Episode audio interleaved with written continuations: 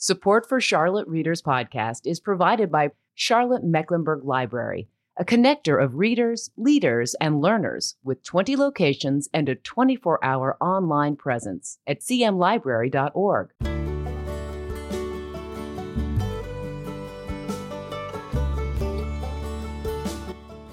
Welcome to the March 2022 edition of Charlotte Readers Podcast, where authors give voice to the written words. A proud member of the Queen City Podcast Network and the Authors on the Air Global Radio Network.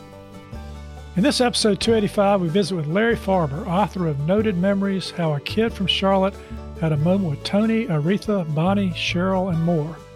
That's Tony Bennett, Aretha Franklin, Bonnie Raitt, and Sheryl Crow.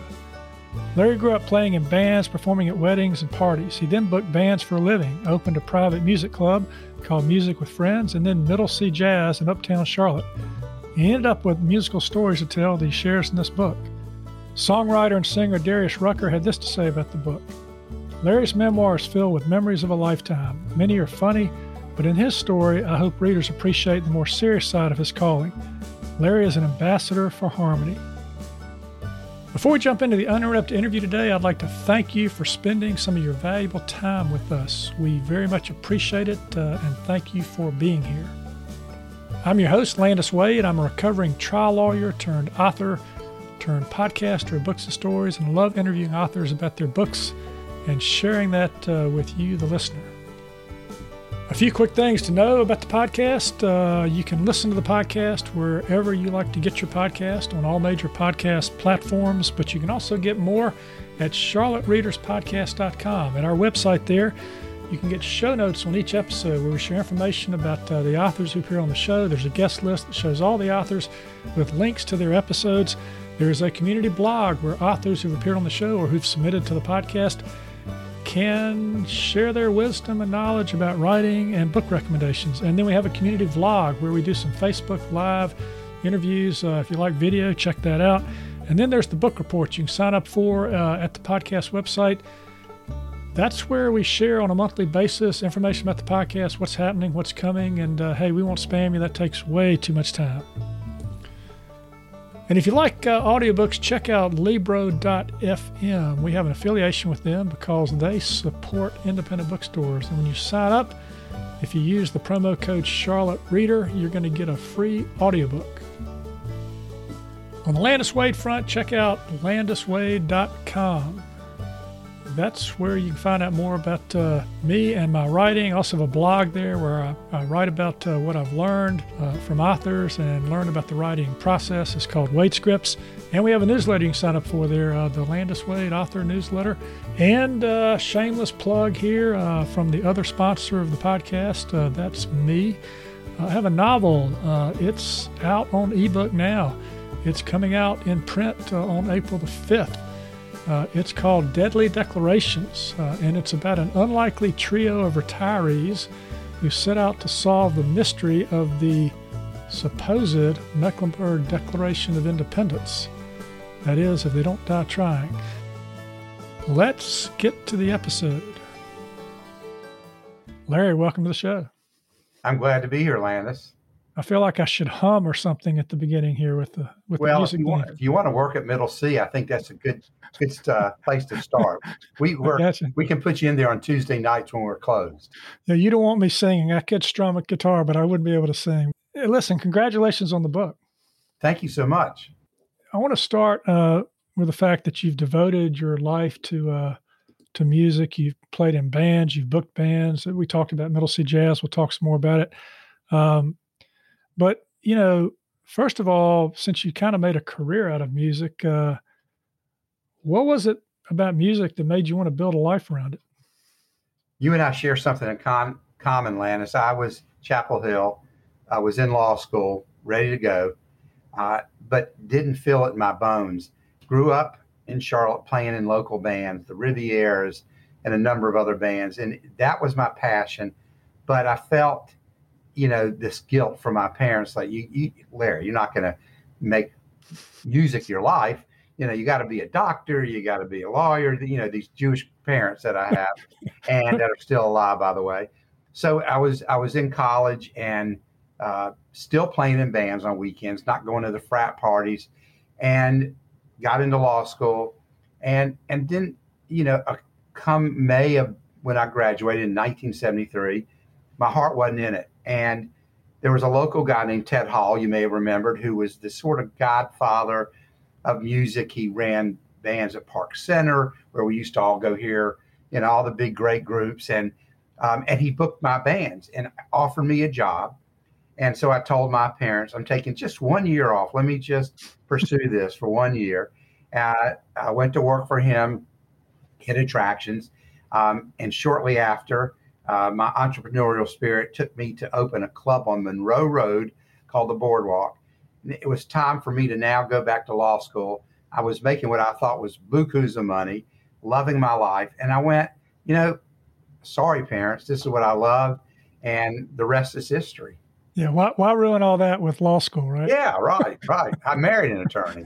So. That's right. Too, and I did too. But uh, she decided to do something worthwhile with her life. She became a teacher after that. Yeah, so, I love it. Yeah, I love yeah, it. We yeah. share another thing in common. Exactly. So, uh, but your story started out with a piano, right? It did. It's a, it really is a cool story. I grew up in Cotswold section of Charlotte, and I was on Chelmsford Road, and we had this group of guys, uh, David Russo, who owned Brownlee's, and his dad owned Brownlee's, Al Russo, and Craig Maddens, and a bunch of our buddies. We would play basketball every day, all kinds of sports. And one day I saw Craig's mom uh, ushering in a baby grand piano into their house, which I'd never seen a, a baby grand piano. I'd seen it on television. So the next day I said, Craig, can I come over and, and I got to see this thing? And I went over and I started – you know, just messing around on the piano. Went back to my parents and I went, more than anything, and I was 12, I said, I really want a piano. So they did. They they honored this request. They bought an upright Wurlitzer piano, which I still have in the family. My sweet little granddaughter Sutton is now, uh, hopefully, will learn to play on it. But I never let that piano go, Landis, because it meant so much to me. Not just because it's where I got my start, but the great Peter Nero, who was an incredible musician years ago, actually came to my house, signed the piano, practice. Damn it, Larry, practice. So that was an heirloom for me. And uh, but that's where it began. It was at a friend's house, and and it spoke to my heart. Mm, that's great. Now, you know, as you alluded to earlier, most of your career was spent uh, booking bands, not playing in bands. You sort of gave up that dream, and you became the booker, not the not not the performer. Um, I'm curious a little bit about that industry because a little bit I remember about it was uh, kind of in uh, when I was at Davidson and we go to the fraternity parties and somebody had booked uh, you know the latest band or something. I, I, I knew it had to happen somehow. I wasn't sure how how it got done, but uh, talk about a little about that business and how it's changed over time. Yeah, no, that's great. You went to Davidson because, well, um, not to sidetrack, but one of my best friends, John Huie, um, yeah, Davidson. And John is is somebody that I love so much because he called me when I was in the business, said, Larry, when I get out of Davidson, I'm gonna get into that business. I try to discourage him, just like my parents had discouraged me. And thankfully I didn't because the next time John came around, he was booking Sting. And he's gone on to be one of the biggest and most successful agents, managers, honestly, in the world. Um, but for me, uh, I, yes, I did play, and my piano teacher Ziggy Hurwitz always said to me, "Larry, look, you don't want to make playing your your lifetime. Use it for fun, but going out three nights a week, teaching students, being on the road is not the way to go. But get on the other side of the business of music. So knowing that, um, you know, I, I did start my career with Hit Attractions, and I was going into the Davidsons of the worlds and North Carolina and State meeting with fraternities, sororities, booking their bands, going to our local country clubs and booking the member members, uh, booking bar mitzvahs, booking high school proms. And at the same time, Landis, um, even though that became my profession, I still loved playing in bands. So I would play 20, 25 times a year with a few groups just to keep the chops going because, again, it fed my soul. And until two years ago, I still did that. Now I realize I watch these musicians at Middle C and I go, Larry, what are you doing? These these guys are really good. I, I've got to give it up. But so I spent my my life's work until two years ago, really 47 years, booking every imaginable kind of act for every imaginable kind of person everywhere around the world. I mean, as far as Ethiopia, and it didn't matter whether you were booking a DJ, um, one man accordion player, or the biggest Earth, Wind, and Fire, Frank Sinatra, Tony Bennett. I was able and fortunate to do to cover the whole spectrum. Hmm. Did it change much from when you started uh, the business to where it is now? Changed a lot. It's such a good question because when you started, think about it technology. How did you sell a band? Well, this is how you sold a band. You went and said, guys, I want a picture. Get me a nice glossy. Go into your room like we are and and make a recording for me. Give me something that I can that I can have a cassette um, and give me your song list. Write it out, bio, and then I would go visit you at Davidson, and we'd sit down and I'd go, you know, the the the Spontanes, the Sponge Tones, you know, the, all these bands, and you go, well, tell me about them. I would show you a song list. I would do my best uh, to sell you on them and talk to you about. It. I might play a little demo, something you could barely, you know, understand, but I would play it for you, and and that's how you would make your choice. Now, fast forward, are you kidding me? In real time, people go on YouTube and listen to them live, and they they get a million comments and they can do like we're doing and go into their homes and watch a rehearsal. Um, so the technology has has changed the way we deliver, uh, you know, their our information and sales pitches, and the way bands sell themselves. Also, what changes is they needed agents more then because they didn't have an ability to just network the world. Well, now if if a, if a band decides they can set up their own sites and try to sell themselves.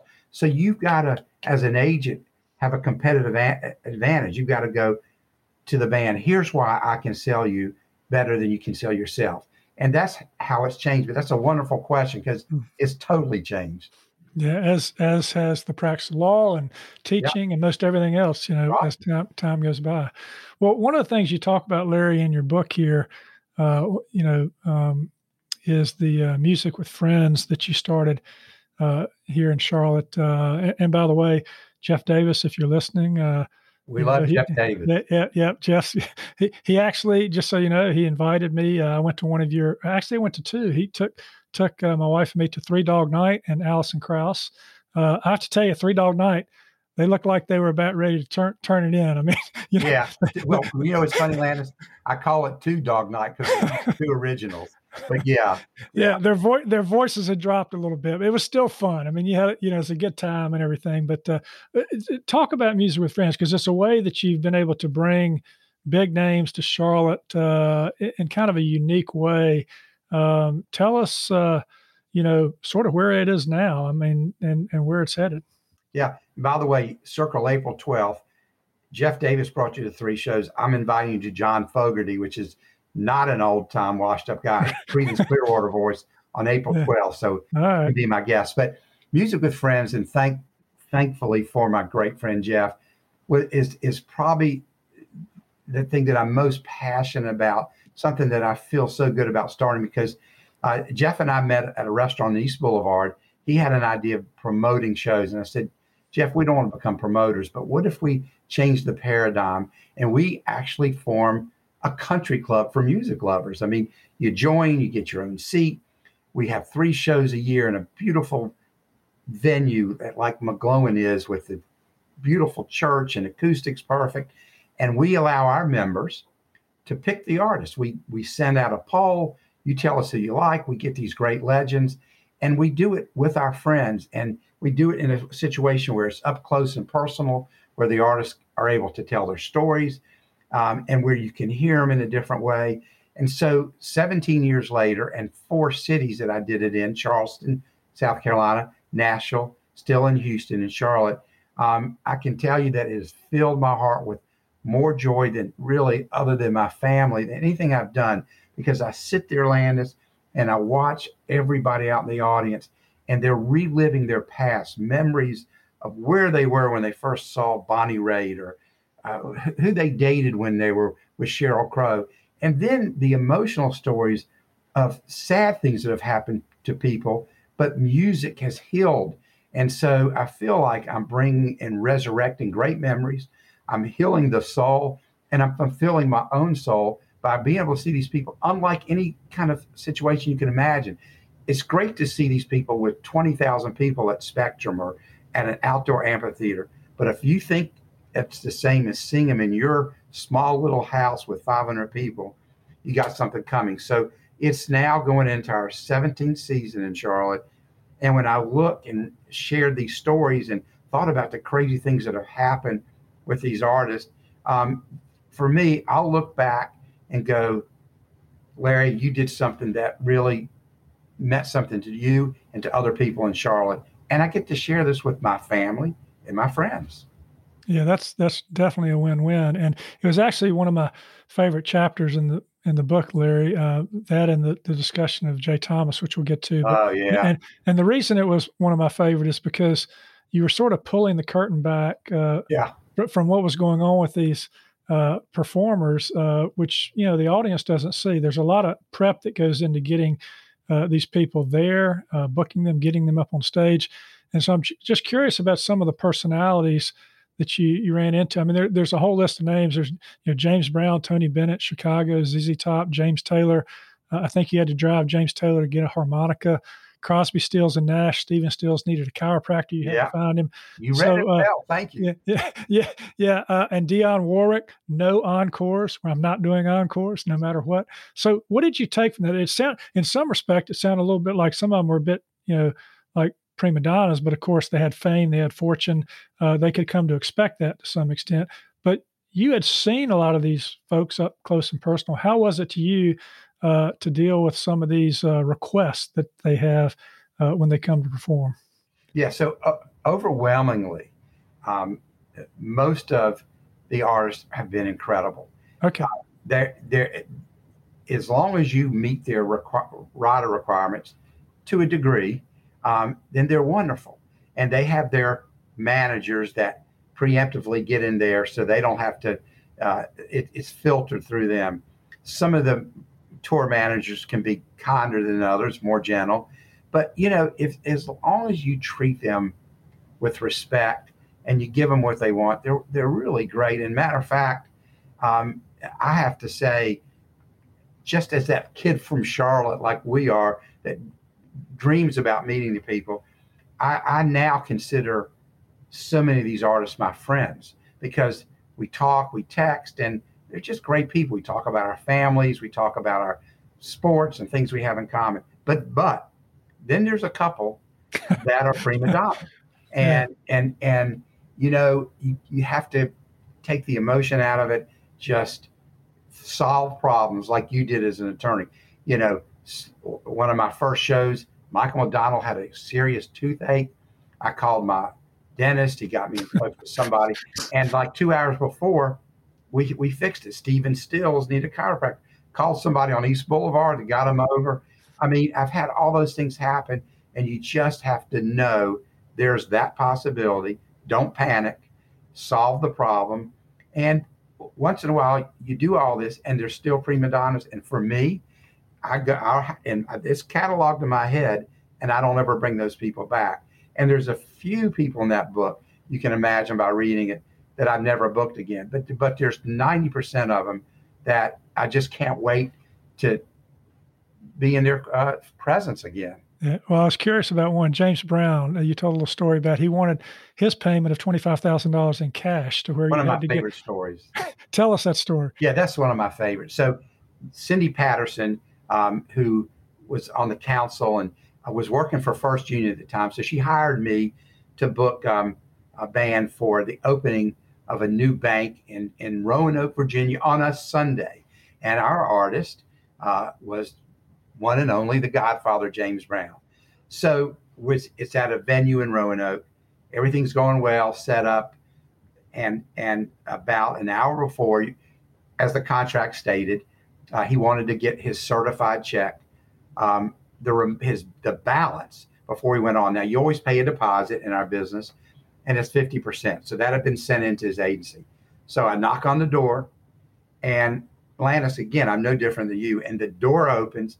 There's James Brown. I don't know if you went to see his movie in curlers, getting ready, and it's like that was my. I mean, I'm this far, and you know, you're a little bit overwhelmed because it's James Brown, and he's in his curlers, and you know, I'm professional. I'm trying. Mr. Brown, here's your $25,000 certified check. And he looked at me and he took the check and he handed it back to me. And he said, I'm not taking a $25,000 certified check. I said, Mr. Brown, here's your, con- I don't want to see the contract. I want cash. I'm supposed to be on in one hour. You either get it for me or I'm not going on. There was no reason for me to argue at that point. I shut the door. I huddled with these guys from First Union. We, again, problem was the solution. The, one of the guys popped up. He said, I got it. He said, We've got 10 of our bankers here.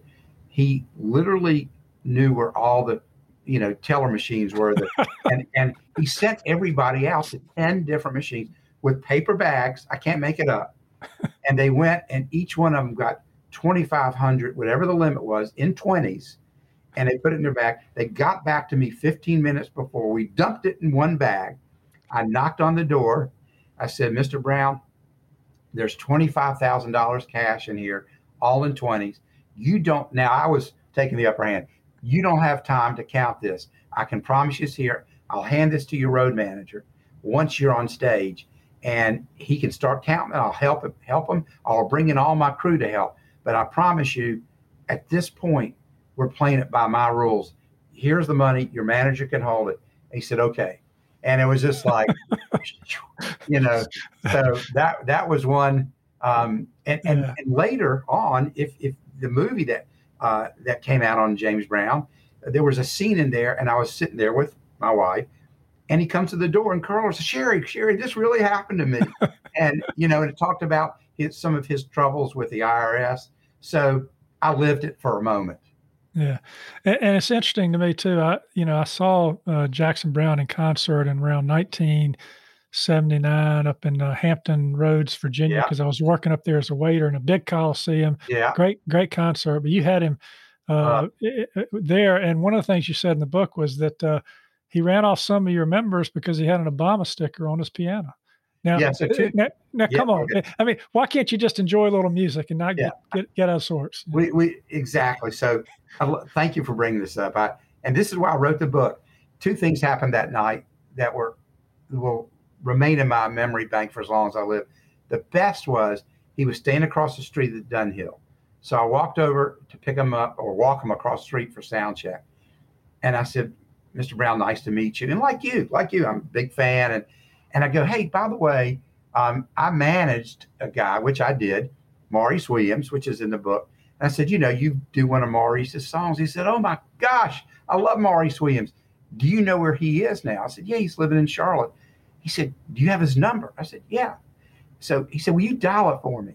So I get him on the phone and Maurice, they're, they're talking. The next thing I know, he tells Maurice to come down to the show. They surprise my audience by getting on stage and singing "Stay," and and they treated Maurice like he was a god. His, his band. So that was something that happened, Landis, spontaneously that you can't recreate.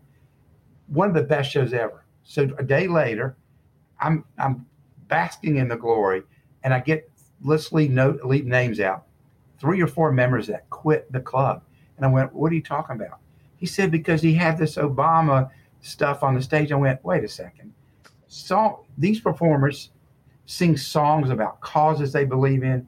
They have political what but it's their music. And how can you associate it? Why would you and I said, Fine, here's your money back, no matter where you sit. And I and I, you know, I just didn't let that bother me. But you know, thank you for bringing that up. That was yeah. an interesting story.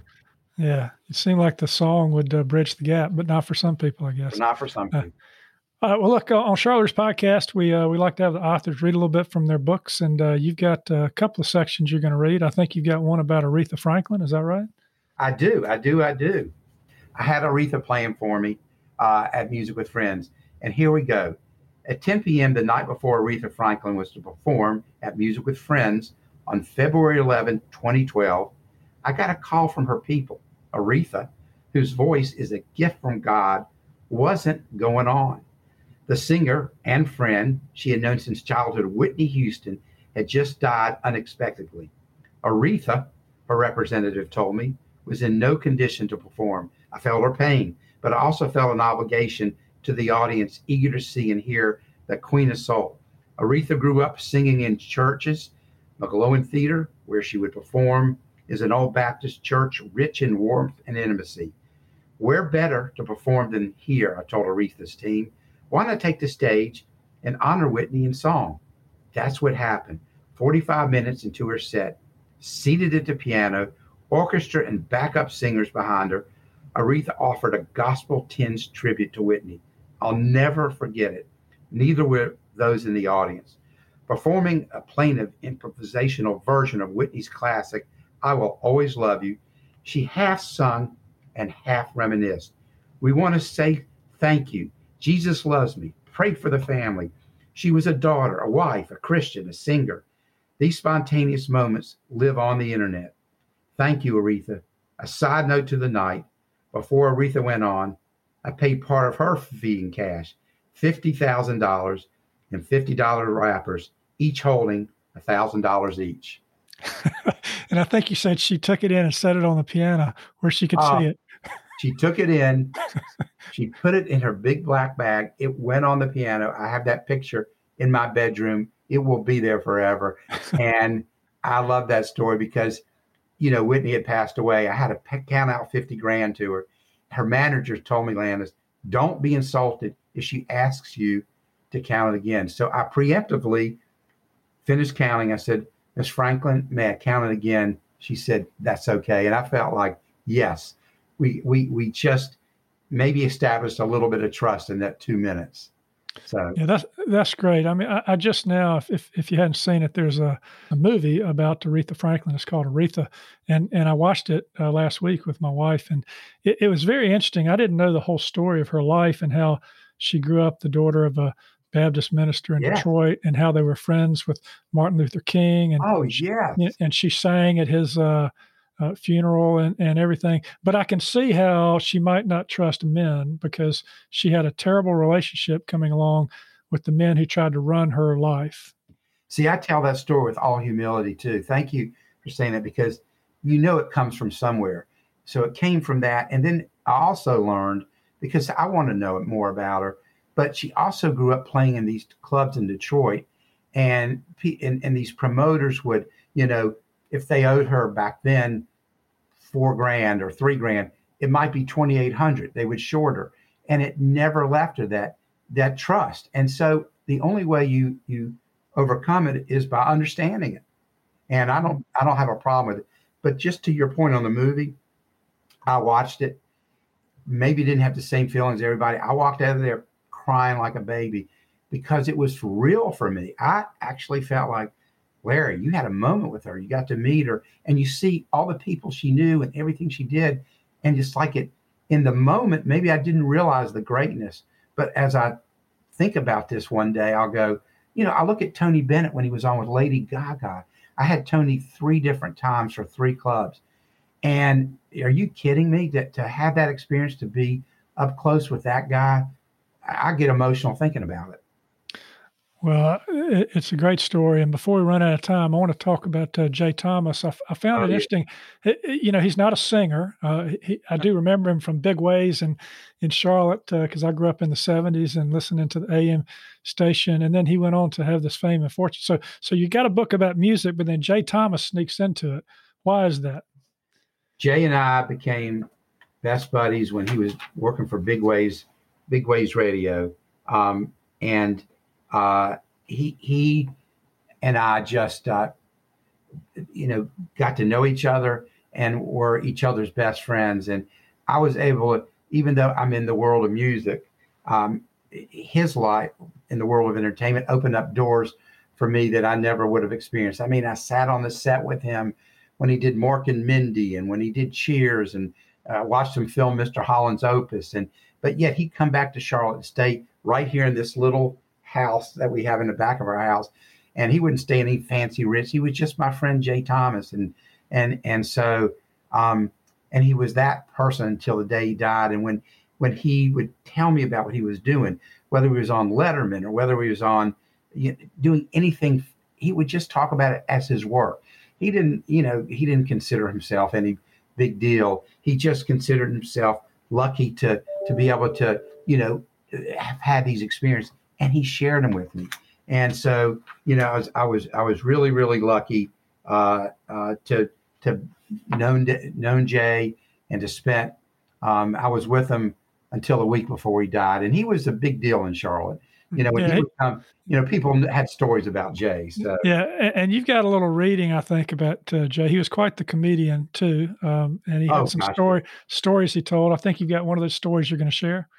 I'd love to. Um, I think the one that everybody in Charlotte knows about, uh, Dave Letterman. Before I preemptively tell you this, let me just one week, Landis, before he died, I called Dave Letterman's manager, got him to call Jay. He told Jay, he said, Jay, I don't need to tell you this your story is still the funniest and best story that I ever had on my show. And, eh, you know, can you imagine what that meant to him? But the story was about uh, each Christmas as it, as it appeared. I'll read it. Uh, each Christmas appearance, Jay also told what Dave called the greatest talk show of all time.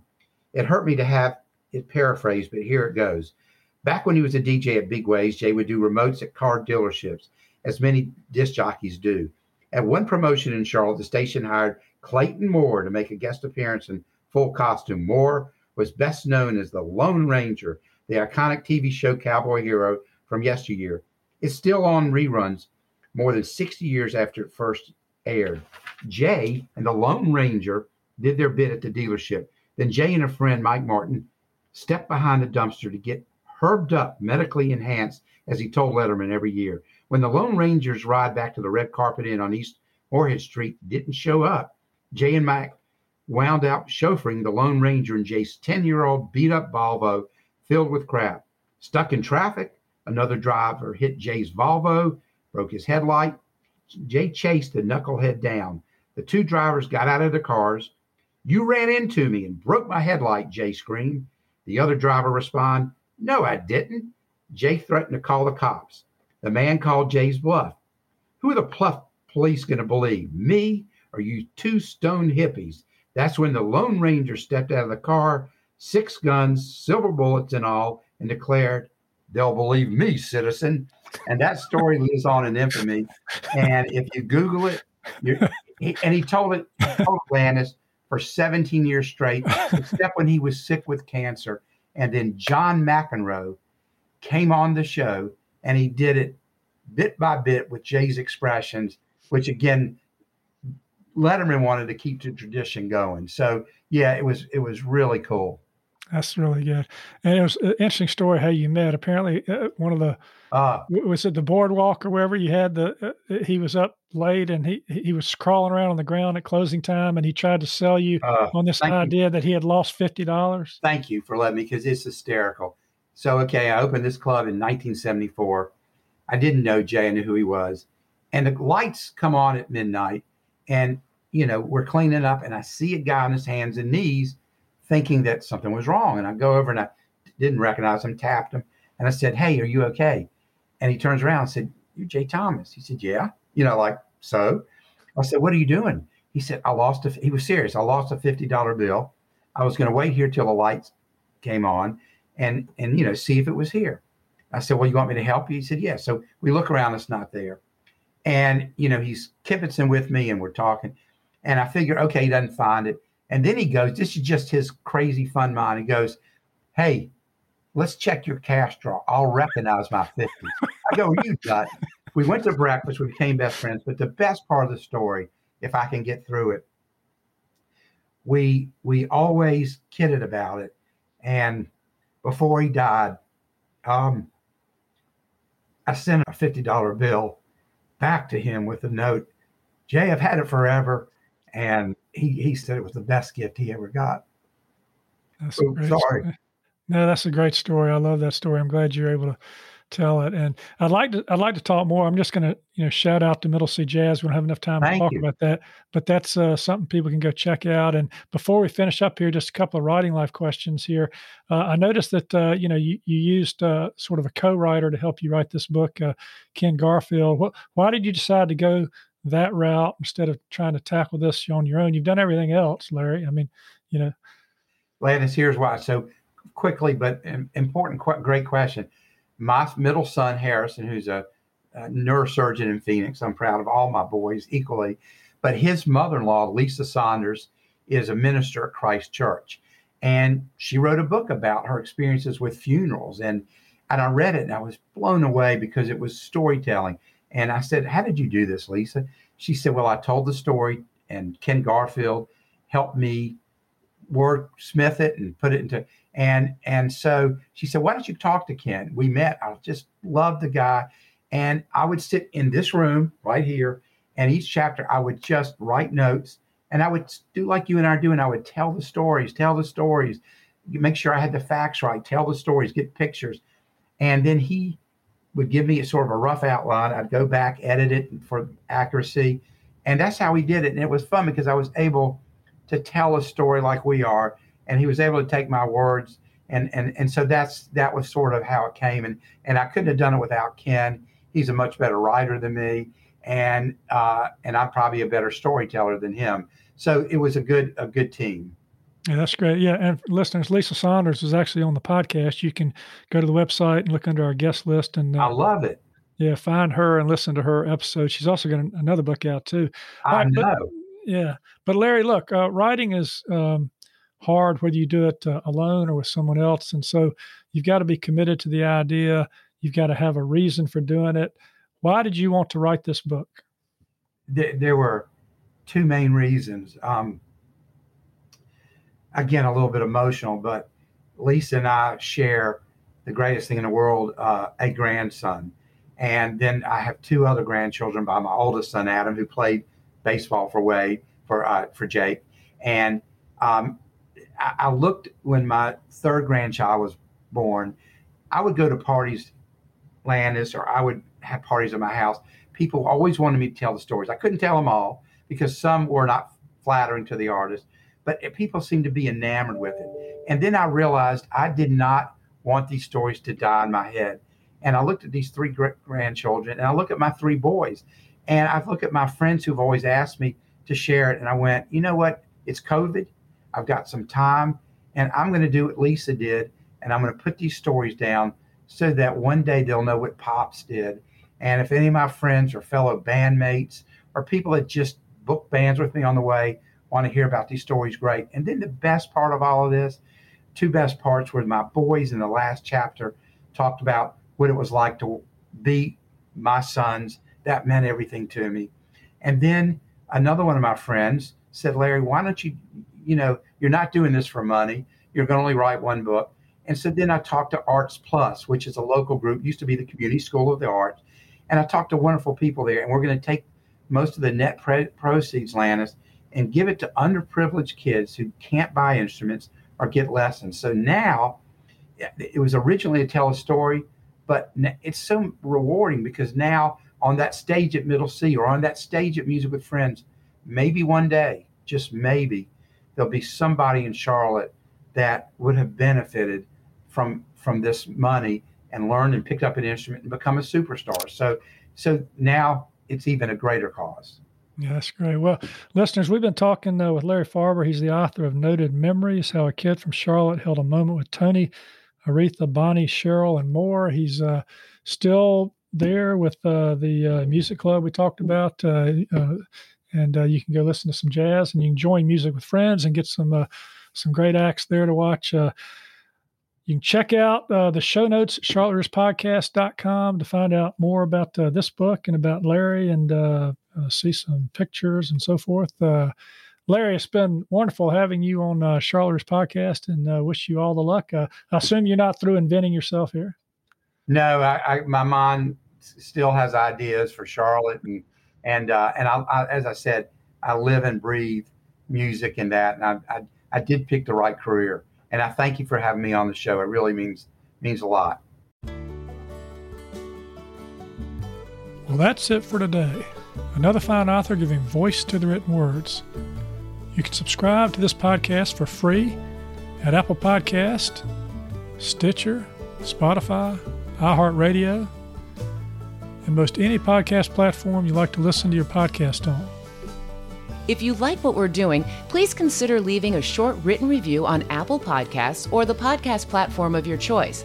Because when you do, our authors' voices travel much farther and wider in podcast land. And if you're inclined to help us help authors give voice to the written words, and you'd like some member only content cultivated by our authors and me as our thanks, please consider becoming a member supporter. You can find out how to become a member supporter and more about today's show and all previous episodes at charlottereaderspodcast.com. Thank you for listening. We really appreciate it. I'm Landis Wade for Charlotte Readers Podcast.